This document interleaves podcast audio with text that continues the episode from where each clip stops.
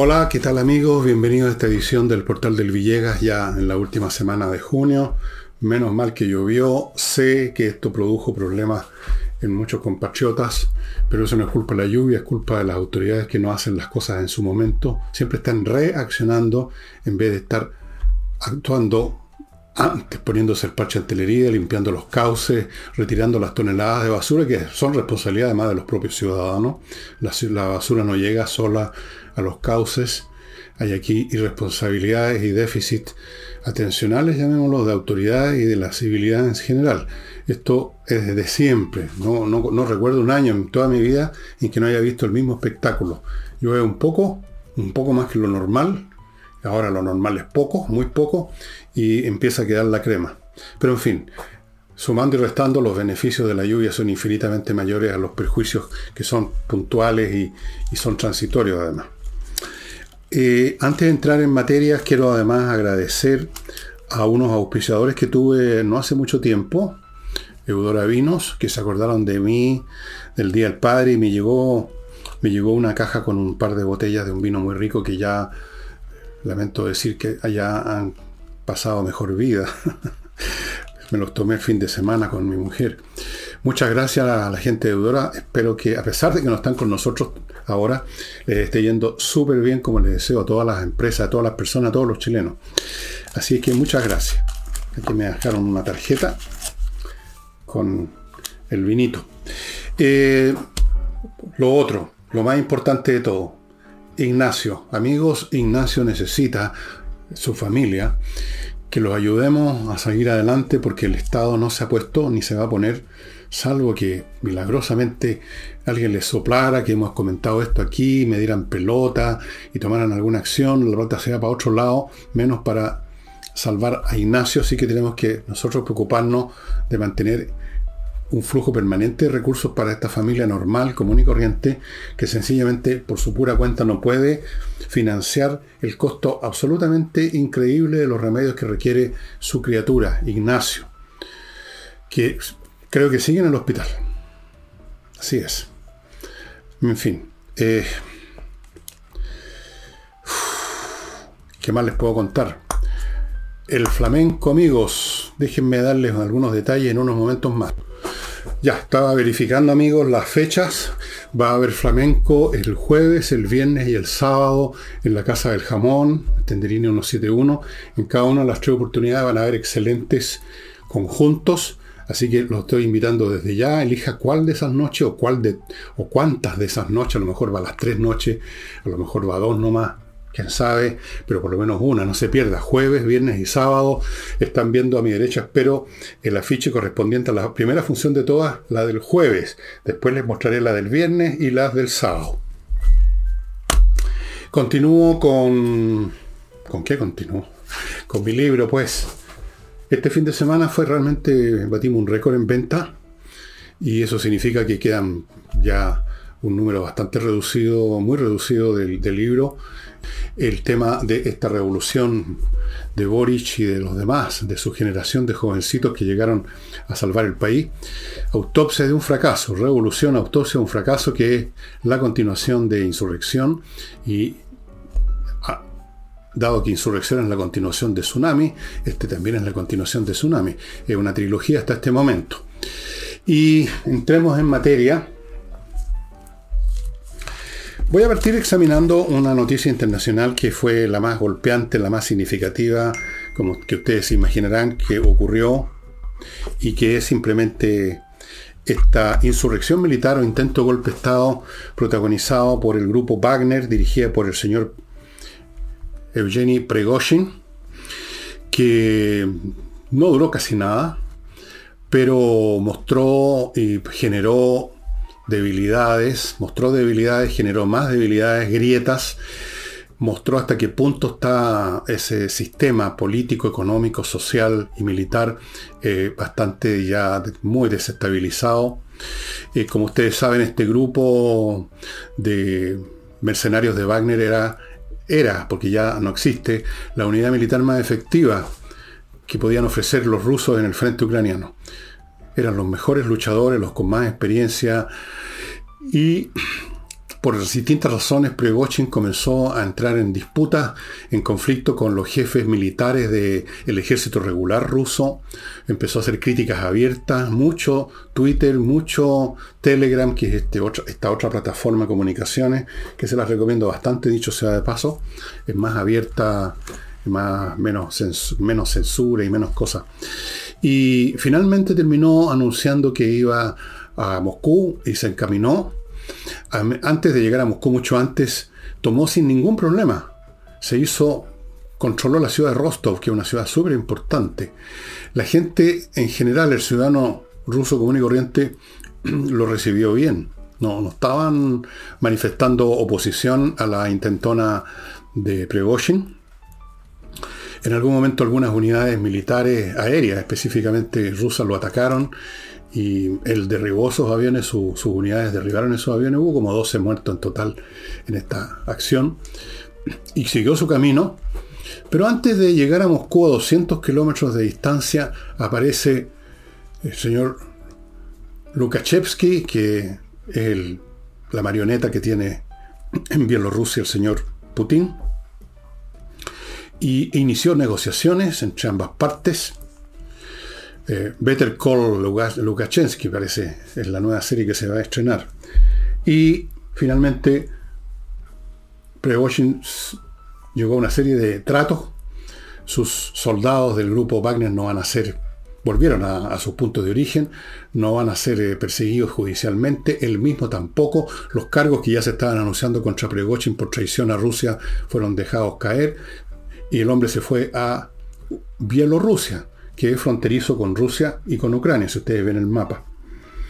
Ahora, todo esto tiene un aire de farsa, si ustedes quieren, a pesar de los 12 muertos, pero es una farsa que puede convertirse fácilmente en tragedia. Este asunto, estimados amigos, no ha terminado. Y aún si hubiera terminado, muestra ya que el poder de Putin está muy, muy deteriorado. Cuando hay una rebelión de una unidad militar. La respuesta del Estado, la respuesta del mundo oficial, es aplastar esa revuelta, como sea, con violencia. No entra en negociaciones. Que haya entrado en negociaciones y haya usado como intermediario, como corre y dile, a este personaje que es también un poco de comedia, como es Lukashevsky. Lucas, mm, no me acuerdo bien el nombre, por, por ahí la cosa muestra una debilidad tremenda. Fuera de eso, al mostrar esa debilidad tremenda, al mostrar las grietas que hay en el edificio institucional ruso, quedan abiertas la puerta para otros que dentro de la estructura normal del ejército están a disgusto desde el principio con la campaña militar de Putin y ven que un grupo no tan grande, 20, 25 mil soldados, sin disparar ni un tiro casi, se tomaron una ciudad completa como Rostov, es como tomarse aquí paraíso o algo así. Y no pasó nada, y seguían avanzando, y finalmente el asunto se detuvo, probablemente porque Pregoshin descubrió que no eran tantos, que no había ocurrido, que no iba a ocurrir lo que él esperaba, que era una deserción masiva del ejército ruso, de forma que el, régimen se cayera de inmediato. Eso aparentemente no ocurrió, eso no ocurrió, y entonces decidió, digamos, apagar la luz de inmediato para no terminar siendo rodeado y aniquilado por las fuerzas leales a Putin. Pero aún así queda muy agrietado el sistema ruso. Ignoro lo dirá el tiempo en esta semana, en las próximas semanas, cuáles van a ser los efectos inmediatos, inmediatos de este intento de golpe de Prigozhin, que es un capítulo más de una saga atroz para Rusia, que ha significado, que está significando la ruina económica, la muerte hasta el momento de más o menos 220.000 soldados, a lo cual ustedes pueden sumar unos 400.000 o 500.000 heridos, la pérdida de miles, miles de tanques, cientos de aviones, de helicópteros, de piezas de artillería, equipamiento de todo tipo, barcos incluso, como el principal barco de ellos, el Mosca, que hace ya como 3-4 meses que se lo hundieron. Ha sido un desastre, ha sido un desastre humano. No solamente la gente más o menos joven o de todas las edades que mueren en el frente, que han muerto estos 220 y tantos mil, sino que los miles y miles de rusos jóvenes, especialmente, o sea, la base demográfica de Rusia, que se fueron de, Rusia para evitar la conscripción. Ha sido un desastre demográfico, económico, político y militar. Y con este, esta intentona de golpe que, como digo, tuvo aspectos de farsa, pero probablemente se va a convertir en tragedia en, la última escena, eh, la cosa no se ha detenido. Esto es algo que está en marcha. La descomposición de la sociedad rusa, o por lo menos del régimen de Putin, está en marcha. Hay mucha desafección que no se puede mostrar claramente porque es un régimen que a la primera oportunidad, a la primera desafección, usted es acusado y es mandado a la cárcel por 20 años. Si usted es periodista, eh, se tiene que plegar al régimen o lo sacan de la pega como mínimo y lo llevan preso probablemente también. Es decir, pero hay disidencia poco en sordina, hay grupos ya internos que están efectuando docenas hasta este momento de sabotajes con incendios en instalaciones rusas. Es decir, Putin llevó a una sociedad que ya estaba con muchísimos problemas a una situación crítica al borde del abismo y esto de Prigozhin no hace sino empujar las cosas más, aunque a primera vista en un primer momento parezca que Putin, como dice la frase típica, salió fortalecido. No salió fortalecido. Hizo un discurso en la televisión rusa, que yo lo, vi entero, donde se dedicó a victimizarse, a tratar de pintar la situación como la que el mundo está contra Rusia, cuando al revés fue Rusia la que se puso contra el mundo finalmente atacando a título de escopeta a un país vecino mucho más pequeño. Entonces estás tratando de crear una narrativa de victimización, parece que eso es bastante popular hoy en día, y tratando entonces de ahí de, como dijéramos, de entusiasmar, de hacer vibrar a los rusos desafectos y molestos y cabreados, han perdido pega, han perdido amigos en la guerra, están capaz que los recluten en cualquier momento, incluso gente mayor de 30, 40 años. Entonces los estás tratando de, ¿ah? de ponerlo en la postura en que estaban los rusos cuando los alemanes estaban acercándose a Moscú en el año 41. Todo es muy frágil en este momento en Rusia y no ha terminado, este, terminó el golpe, pero no terminó el derrumbe del régimen ruso. Se los puedo dar firmado que eso es inevitable. Están todos los signos típicos que uno encuentra en los libros de historia cuando sociedades se desploman eh, políticamente, económicamente, militarmente. Está todo dado. Yo no veo qué podría ocurrir. Quizá una victoria militar contra Ucrania, pero eso ya es imposible. En este momento son los rusos los que se están defendiendo, están siendo contraatacados por todos lados y vamos a ver, vamos a ver, estimados amigos. Eh, voy a tenerlos bien informados y estoy muy al tanto de lo que pasa en Rusia, porque tengo contactos, eh, porque veo los medios, porque tengo, eh, estoy conectado al Telegram y, y a un canal YouTube de un ucraniano, de varios ucranianos de hecho. Así que estoy más o menos, más o menos así encima con el dedo puesto en la noticia.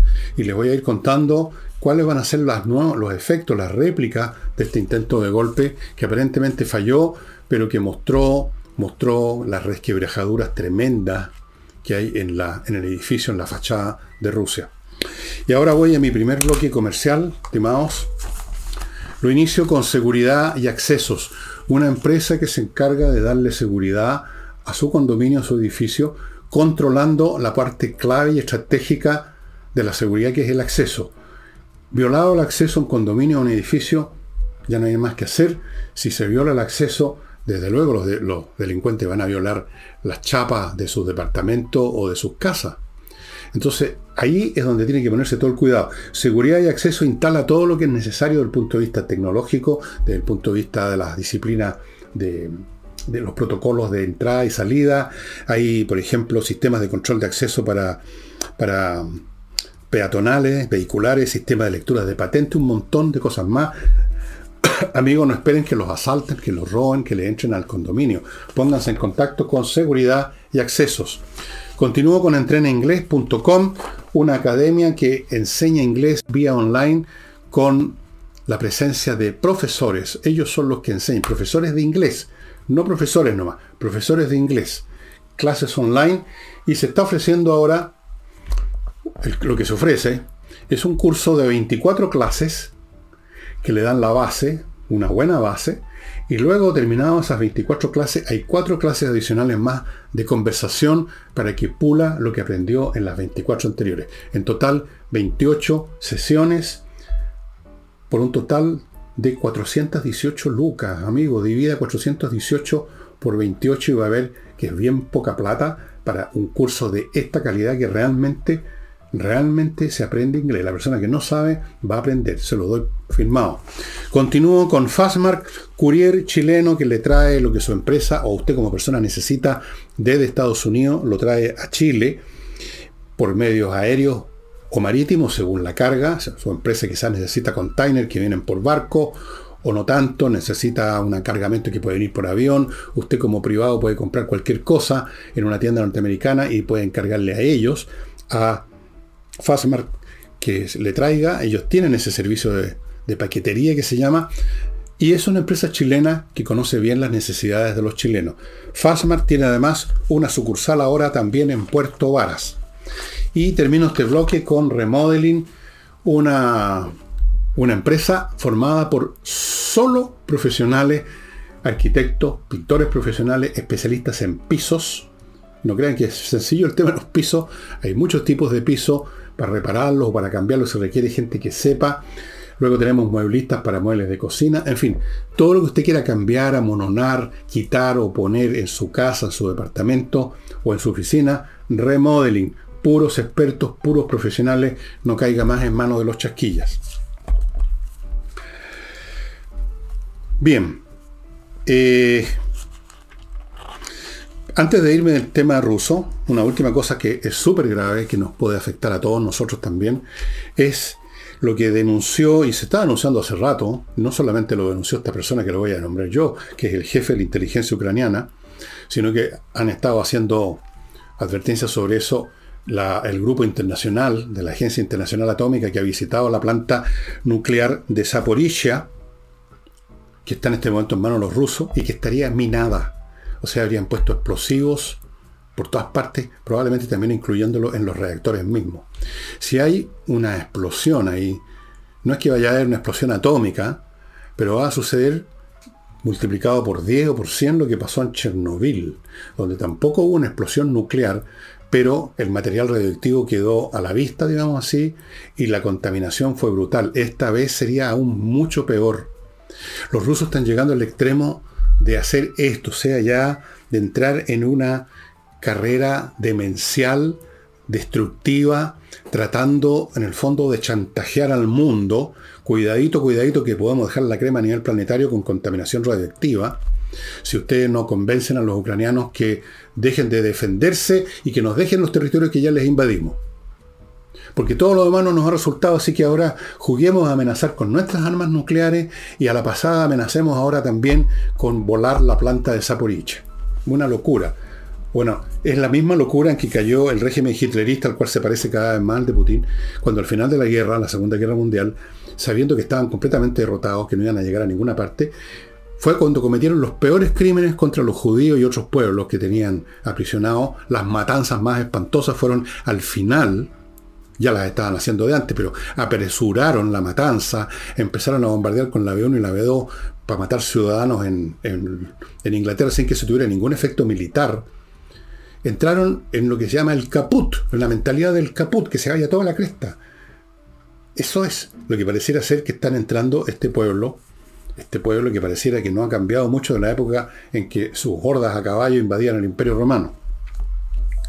Y ahora Vamos al tema, al tema inevitable de la, de la semana, que es el, suscitado por esta Fundación Democracia Viva, que en realidad es la democracia de los vivos, que generó una renuncia pedida por el presidente de la República, la subsecretaria, la señora Tatiana Rojas, renunció porque reconoció finalmente que había, aquí lo, aquí lo noté, reconoció que había recibido que había estado al tanto de la información que le mandaron funcionarios de Antofagasta en el sentido de que se estaba produciendo esta irregularidad, que se estaba entregando en el plata a esta, a esta, democracia de los vivos, o los vivos de la democracia, pero que ella no alcanzó a avisarle a Montes, a su ministro, su jefe.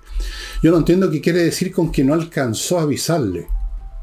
¿En qué sentido uno no alcanza a avisar una noticia que ya se tiene en las manos y es cuestión de agarrar el teléfono, supongo yo? ¿Cómo no alcanzó? Tenía que recorrer a pie unas distancias inmensas para llegar al primer teléfono público algo así. No alcanzó a avisarle. Bueno, es una excusa bien pobre, pero ya lo mismo esta señora se fue.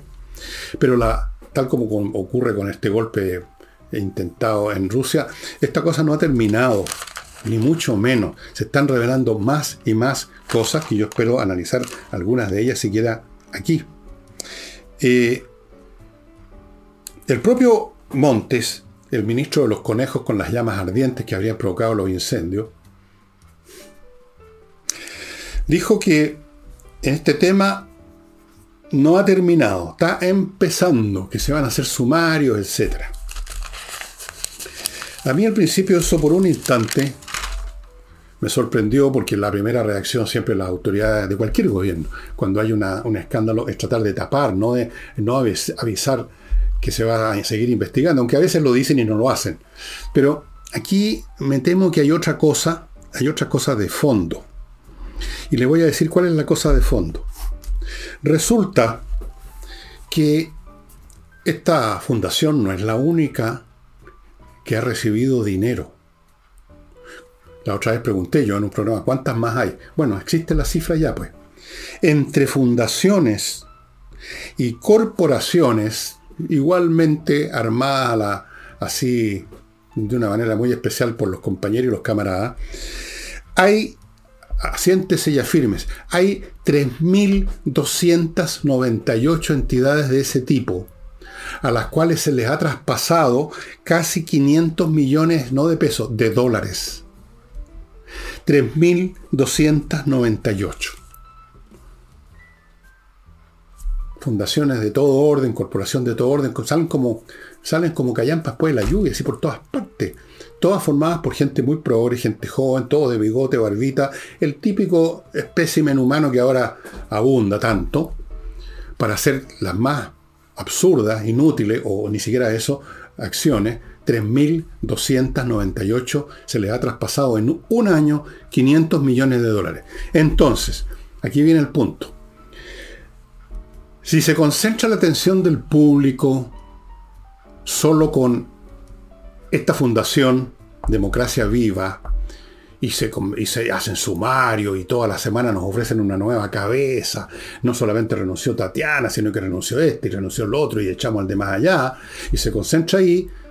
Se deja de ver que hay otras 3.297 fundaciones y corporaciones que han recibido 500 millones de dólares, o sea, mil veces más, sumando, de lo que recibió Democracia Viva.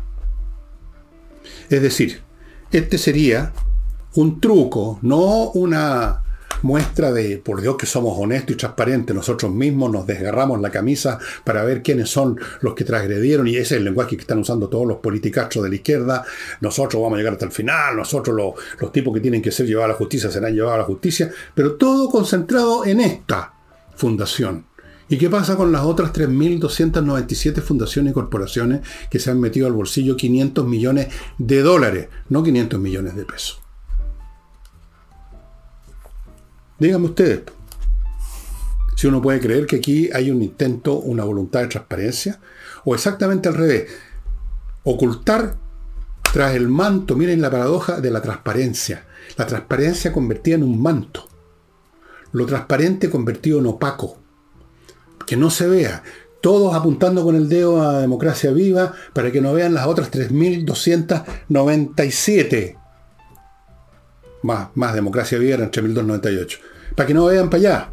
Para que estén concentrados en esto. Un poco como hacen los, los magos que hacen alguna cosa para que no se note que están haciendo algo para esconder, para hacer desaparecer, para su truco de magia. Un truco de magia. De prestidigitación política que no se vea las 3.297 otras entidades que han recibido 500 millones de dólares. Pero por supuesto no hay ni un peso para este bebé del cual les hablo todas las veces, ¿no? Ignacio, no, para él no hay plata, no hay recursos. 500 millones de dólares sí, para estos 3.297 entidades formadas, ya sabemos, por el tipo de gente que pulula por todos los sectores de este gobierno y de este mundo político, de esta generación política. Ya los conocemos. Entonces, hasta el momento han caído varias cabezas, todos de Revolución Democrática, que ya ahora debería llamarse Demolición Democrática, tres militantes importantes, los que ustedes conocen, las personas que fueron hechas renunciar o que renunciaron, más Catalina Pérez, que estuvo metida de algún modo, en alguna manera, conectada con este asunto, que estaba, parece, tenía un cargo alto en el Congreso, pero ahora se tuvo que renunciar. Luego tenemos al señor Juan Ignacio Latorre, que también quedó pésimo porque mintió. El, propio Monte, el ministro, el ministro de su gobierno, el ministro de la vivienda, el señor Monte, le dijo que todo lo que había dicho la otra vez, de que en realidad eh, no tenía conocimiento, rojas de lo que estaba pasando. ¿Se acuerdan que yo comenté eso? Que era absurdo el asunto, que era una información así, se sabe de inmediato, porque no, no se trata de algo que no, llegó a tiempo, sino que eh, es una información que está en un mail que se lee en dos minutos. Mintió, señor La Torre, y ahora tuvo que reconocer que se había, fue un error. Las mentiras de esta gente no son mentiras, son errores, pobre gente, que son tan buenos para los errores. Así que también quedó en la picota Juan Ignacio Latorre, el genial dirigente de Revolución Democrática. Pero, ¿qué va a pasar?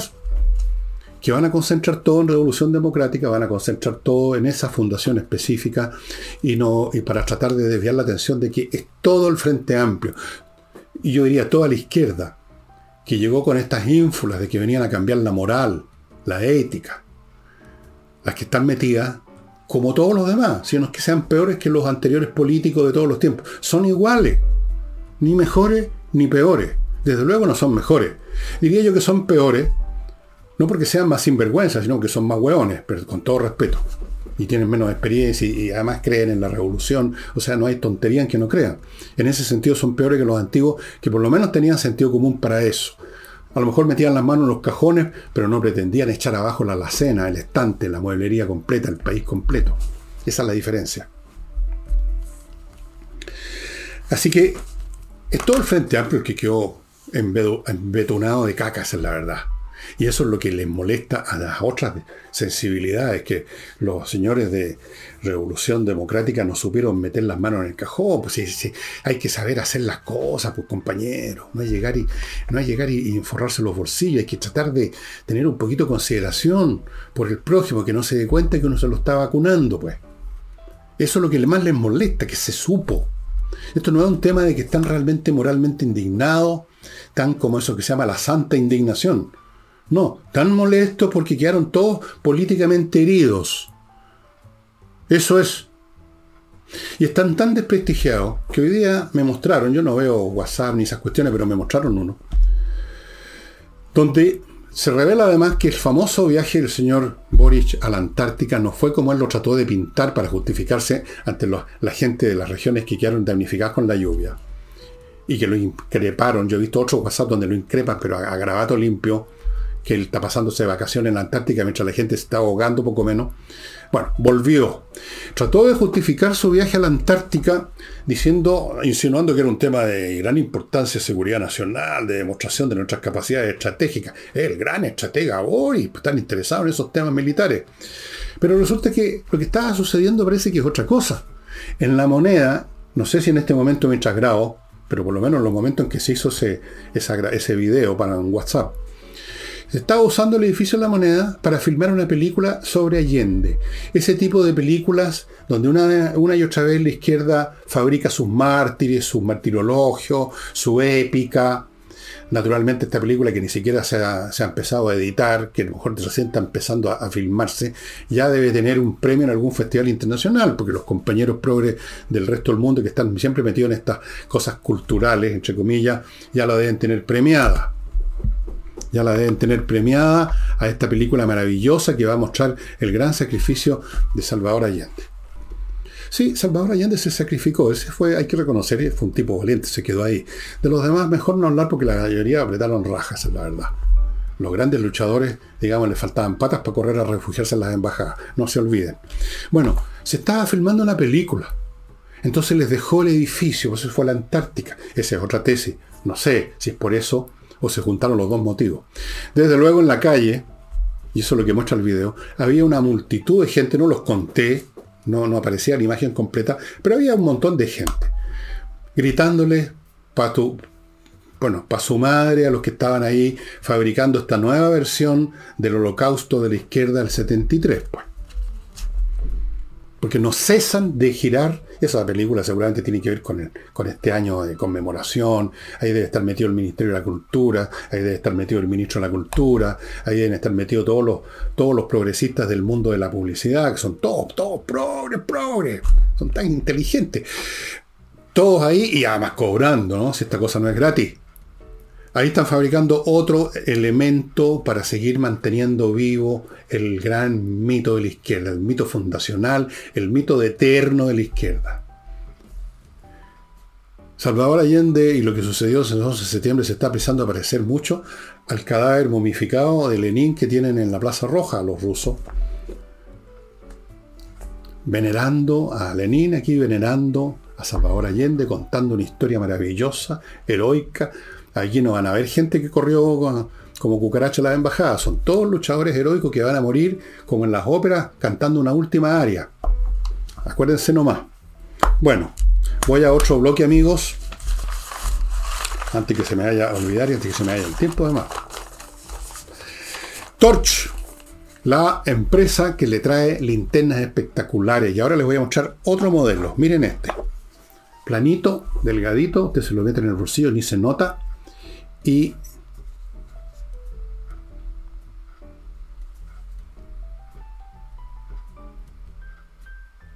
fantástica potencia lumínica. Ahí tienen más fuerte todavía. Ahí tienen más fuerte todavía. Ahí tienen para pedir eh, auxilio, alguna cosa en la carretera. Acá atrás tiene dos entradas, una para cargar su batería interna, otra para cargar de su celular. Sí, sí, que quedó sin Increíble, esto se mete en el bolsillo de la camisa incluso. Fantástico. Esto lo encuentra en Torch. Este modelo y todos los que les he estado mostrando en los últimos días, estimados amigos, todas tienen autonomía energética porque tienen su propia batería y usted la carga en el computador, qué sé yo. Todas resisten el agua, dos metros de profundidad. Si se le cae una piscina, no problema. Si se le cae al suelo, tampoco son resistentes. Son, llaman ellos linternas tácticas. Son resistentes a, condiciones rudas, difíciles. Así es que, Torch. Continúo con kmmillas.cl, donde usted puede cambiar las millas acumuladas por sus vuelos en por dinero. Acuérdese que las compañías borran las millas, así que si usted no las va a ocupar pronto, muy pronto, pero muy pronto, más mejor vaya a kmmillas.cl y cámbielas por dinero. Y termino este bloque con Salinas y Ojeda, el bufé de abogados especialistas en temas civiles, que son la mayoría, pero son también muy importantes. Usted puede perder mucho dinero, puede perder muchas cosas si pierde un juicio civil y por lo tanto hay que ponerse en manos de los mejores, como son Salinas y Ojeda.cl. Ahí los va a encontrar. Bueno, les decía entonces que toda la semana, como he dicho aquí, como todo el mundo sabe, y a veces, varias veces la semana, tenemos un nuevo escándalo. Ahora es las fundaciones. ¿Qué va a pasar con el tema de las 3.200 otras 97 otras fundaciones y corporaciones que han recibido 500 millones de dólares? Se va a hacer una investigación, la derecha se va a molestar en hacer una investigación, la oposición, digamos mejor, no la derecha, de una por una, o por lo menos un, subgrupo aquí, una muestra de estas 3.297 otras corporaciones y fundaciones que han recibido hasta un total, un total de 500 millones de dólares. ¿Qué es lo que han hecho? ¿Para dónde fue la plata? ¿Quién se la metió al bolsillo? ¿Quiénes son los compañeros progres que iniciaron, que inventaron la fundación? ¿Quién fue el que les dio la plata? ¿Con quién firmaron el convenio? ¿Qué cosas han hecho por el bien de la patria? Ninguna, desde luego, podemos adivinarlo, pero se puede investigar. Toda la semana un nuevo escándalo. Toda la semana una nueva payasada. Esto en muchos, en grupos crecientes, que yo creo que son por lo menos a esta altura el 66% de la población chilena, si no más, no solamente rechaza este gobierno y a su gente, a su personal, a estos cabritos arrogantes, frescos, incompetentes, sino que ya están entrando en una fase que yo encuentro peligrosa, que es detestarlo.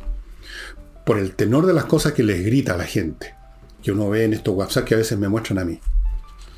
Por la rabia que se les ve en la cara a esas personas que están gritando. Que ya están yendo más allá digamos, de lo que podríamos llamar los errores o las falencias políticas de esta gente, sino que ya vamos a las personas mismas, como si están ensañándose con las personas mismas. Eso es una etapa muy peligrosa. Es una etapa de rabia, de furor, que no sé cómo se va a descargar y en qué momento se va a descargar, de qué manera se va a descargar. Hasta el momento se ha descargado en las encuestas y se ha descargado en las elecciones, en las dos últimas que hemos tenido la que le dio una amplia mayoría a los republicanos y la que derrotó la proposición constitucional 1.0. No sé que haya, creo que no hay hasta bastante más adelante nuevos eventos electorales. ¿Por dónde va a explotar esta rabia, este malestar con este grupo de ineptos, patanes, arrogantes y revolucionarios para más remate que llegaron a gobernar? Porque eso es lo que son, todas las semanas una nueva demostración. Ahora el tema de las fundaciones. Quiero repetir el número, incúlquenselo, grábenselo en la cabeza. Total de hasta ahora, primer año nomás, quedan tres años, 3.298 fundaciones o corporaciones agraciadas con 500 millones de dólares el presupuesto nacional, o sea, de la plata suya, de la mía, de todos nosotros, pues. Pero para Ignacio no hay plata. Ahora, vamos ahora al señor Elizalde, que no podía faltar una declaración de este genio deslumbrante. Álvaro Elizalde, que tiene un cargo de gobierno, de vocero, etc. O algo así. Está lo mismo en realidad. Lo entrevistaron en un canal, creo que en Televisión Nacional, o en algún lado, da lo mismo. Lo entrevistaron este fin de semana. Y dijo pomposamente, este, es absurdo, es absurdo vincular el caso de Democracia Viva, esta fundación de los vivos de la democracia, con la reforma tributaria. O sea, no habría razón para negarse a seguir con esto que ahora llaman el pacto fiscal para el desarrollo, porque le pusieron ese nombre para ver si picaban los ingenuos. No tiene nada que ver eso con el caso de la democracia. Entonces, para demostrar, en su gran inteligencia, el señor Elizalde, para demostrar su argumento, para ilustrar su argumento, dijo, imagínense un, profesor, un, profesor que hace tal o cual cosa mala, vamos a cerrar todos los colegios por eso. A ver, ¿cómo le explicamos al señor Elizalde de que el problema consiste precisamente en que no es un, un caso, como el de su ejemplo, el profesor malo, el profesor pederasta a lo mejor, el profesor que no sabe sumar 2 más 2. No, pues. No es un caso, son, señor, 3.298. Pero es más todavía, no es solo los 3.298 entes que han recibido 500 millones de dólares. Es todo lo que ha hecho y hace la administración del Estado hoy con los recursos. Por ejemplo, agregue a las 3.298 fundaciones o corporaciones, señor Elizalde, los cerca de 90.000 con camaradas suyos, que han sido, entre ellos está usted, que, que forman parte del Estado ahora y que reciben sueldos importantes. El otro día supe de un señor que no tiene ni una gracia, ningún brillo, no le ha ganado a nadie, tiene barbita y bigote, eso sí, que por un cargo de asesoría de no sé qué huevada, porque esa es la verdad, siete palos al mes. Eso es el tema, ese es el problema. No es simplemente democracia viva, no se avive, usted si no, le, no puede avivarse porque no tiene con qué. Ese no es, este no es un caso. Este son miles de casos, miles de formas como el Estado manejado por gente como usted, señor Elizalde, malgasta el dinero de los chilenos. Por eso, por eso que no hay agua en la piscina de su, ¿cómo lo llaman? Pacto fiscal para el desarrollo. Porque hay completa seguridad que nos van a apretar el cogote más de lo que ya nos están apretando, por ejemplo, con las contribuciones, para malgastarlo, para financiar a sus compañeros, señor Elizalde, a toda esa manga de ineptos, que van a calentar sillas a las oficinas públicas, o que crean fundaciones, o que crean corporaciones, o que son destinados, que reciben becas para estudios de máster, que está investigando un caso ahora, a título de escopeta, gente de una mediocridad total y absoluta, pero recibiendo plata para ir a sacar un máster en, cómo, cómo plantar en macetero, supongo, cosas por el estilo. Ese es el tema. El tema es que es un tema con mayúscula. No es un caso, no es un ladrón, no es una fundación. Son miles de fundaciones, son miles de apitutados en la administración pública, son docenas de programas que no sirven para nada, son un malgasto masivo. Por eso, señor Elizalde, a ver si entiende. Qué pobre capacidad de raciocinio tiene este señor, por Dios. Bueno, ahí tienen un ejemplo de en qué manos está el país, pues. Si gente capaz de salir con ese ejemplo tonto. Si hay un profesor que se porta mal, ¿ustedes imaginan que cerraríamos todos los colegios? Hay que ser realmente... Lean mis labios. ¿Ok? Ya. Eh, permítanme amigos, con el mayor respeto les pido esto, que escuchen estos avisos que les voy a hacer. Todos, todos, todos, si no, no estarían aquí, son productos o servicios que pueden ser todo el tiempo o en algún momento de utilidad para usted. Todo. Por ejemplo, compreoro.com. Usted puede ser de estas personas, y hay muchas en Chile, que se sienten muy alarmadas de la situación económica y quieren tener un resguardo porque temen que en cualquier momento la plata que puedan tener en un banco o en una empresa se va a desaparecer, se va a desvanecer. Entonces, ¿qué mejor que comprar una cosa que no pierde nunca valor? Comprar metales preciosos como el oro y la plata. Y eso es lo que les vende compreoro.com. Usted puede comprar oro y plata en lingotes, todos certificados con un 99,99% pureza por la Universidad Católica. Son objetos que usted tiene en su casa donde quiera tenerlo, que los puede llevar a donde quiera y donde sea que los ponga en venta va a encontrar compradores. Es una gran reserva. Fuera de eso, compra de oro le está ahora también comprando a usted si quiere su oro. El oro que usted tenga en una joya, por ejemplo, que no le interesa ya mantener, llévelo a, a Compreora, al local que aparece aquí, y le van a comprar el oro que está en esa pieza.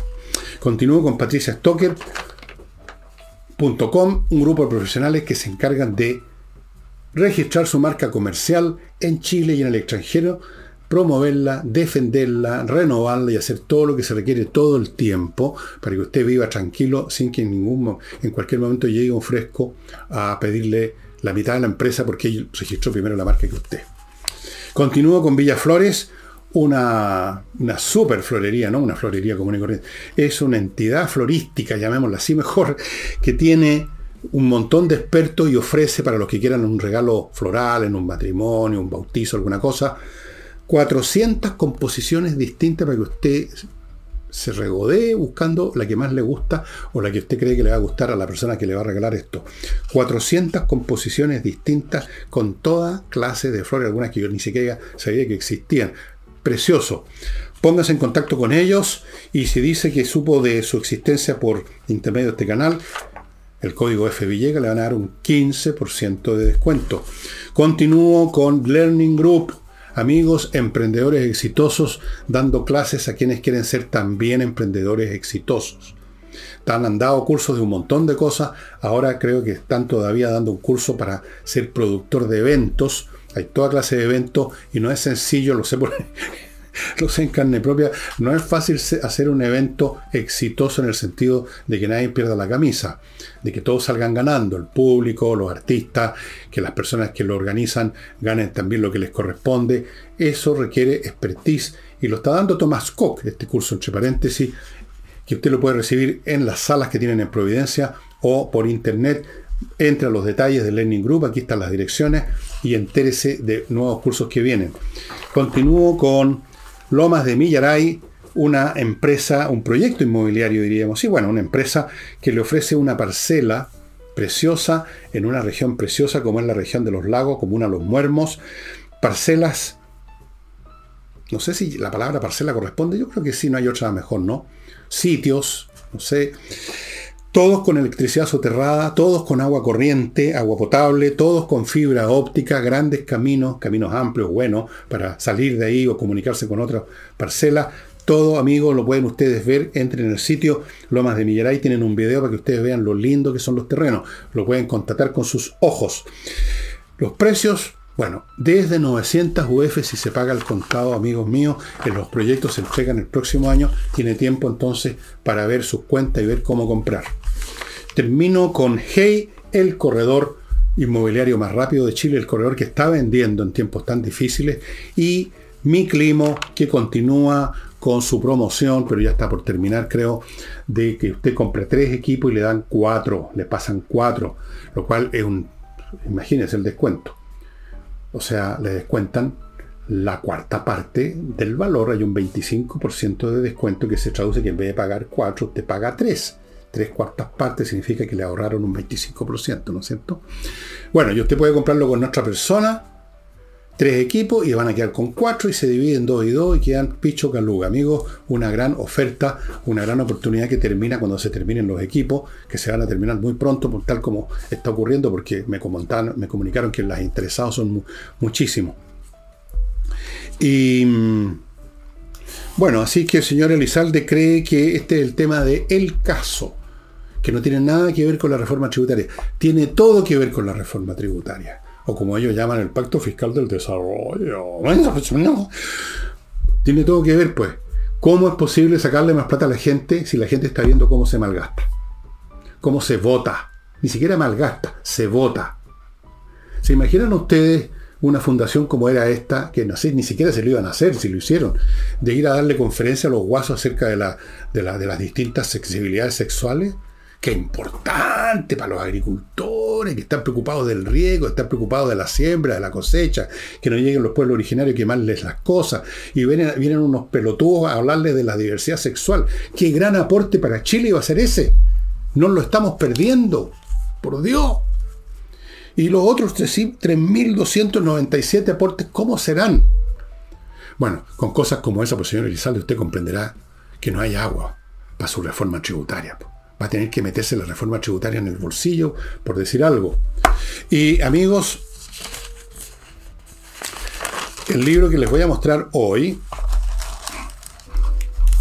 pueden ustedes adquirir uno diferente, porque en realidad lo que interesa de este libro no es el libro como tal, sino una de las obras que están adentro.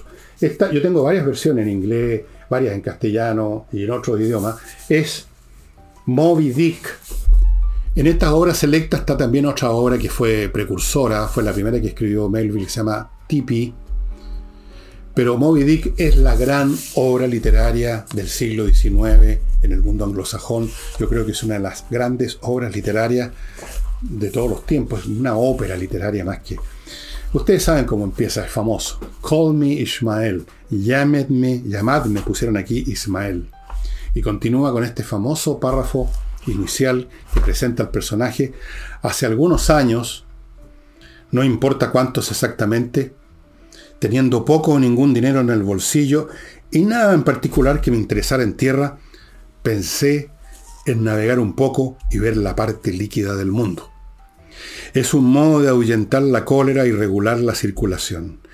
Cada vez que me encuentro a mí mismo poniendo muecas tristes, cada vez que hay en mi alma un noviembre frío y lloviznoso, cada vez que me descubro a mí mismo parándome involuntariamente delante del depósito de ataúdes y poniéndome en la cola de todo funeral que encuentro, y especialmente cuando mis hipocondrías me controlan tanto, me dominan tanto, diría dicho aquí el traductor, que se necesita un poderoso principio moral que me impide saltar a la calle con deliberación y metódicamente derribar los sombreros de la gente, entonces es el momento de hacerme a la mar tan pronto como pueda.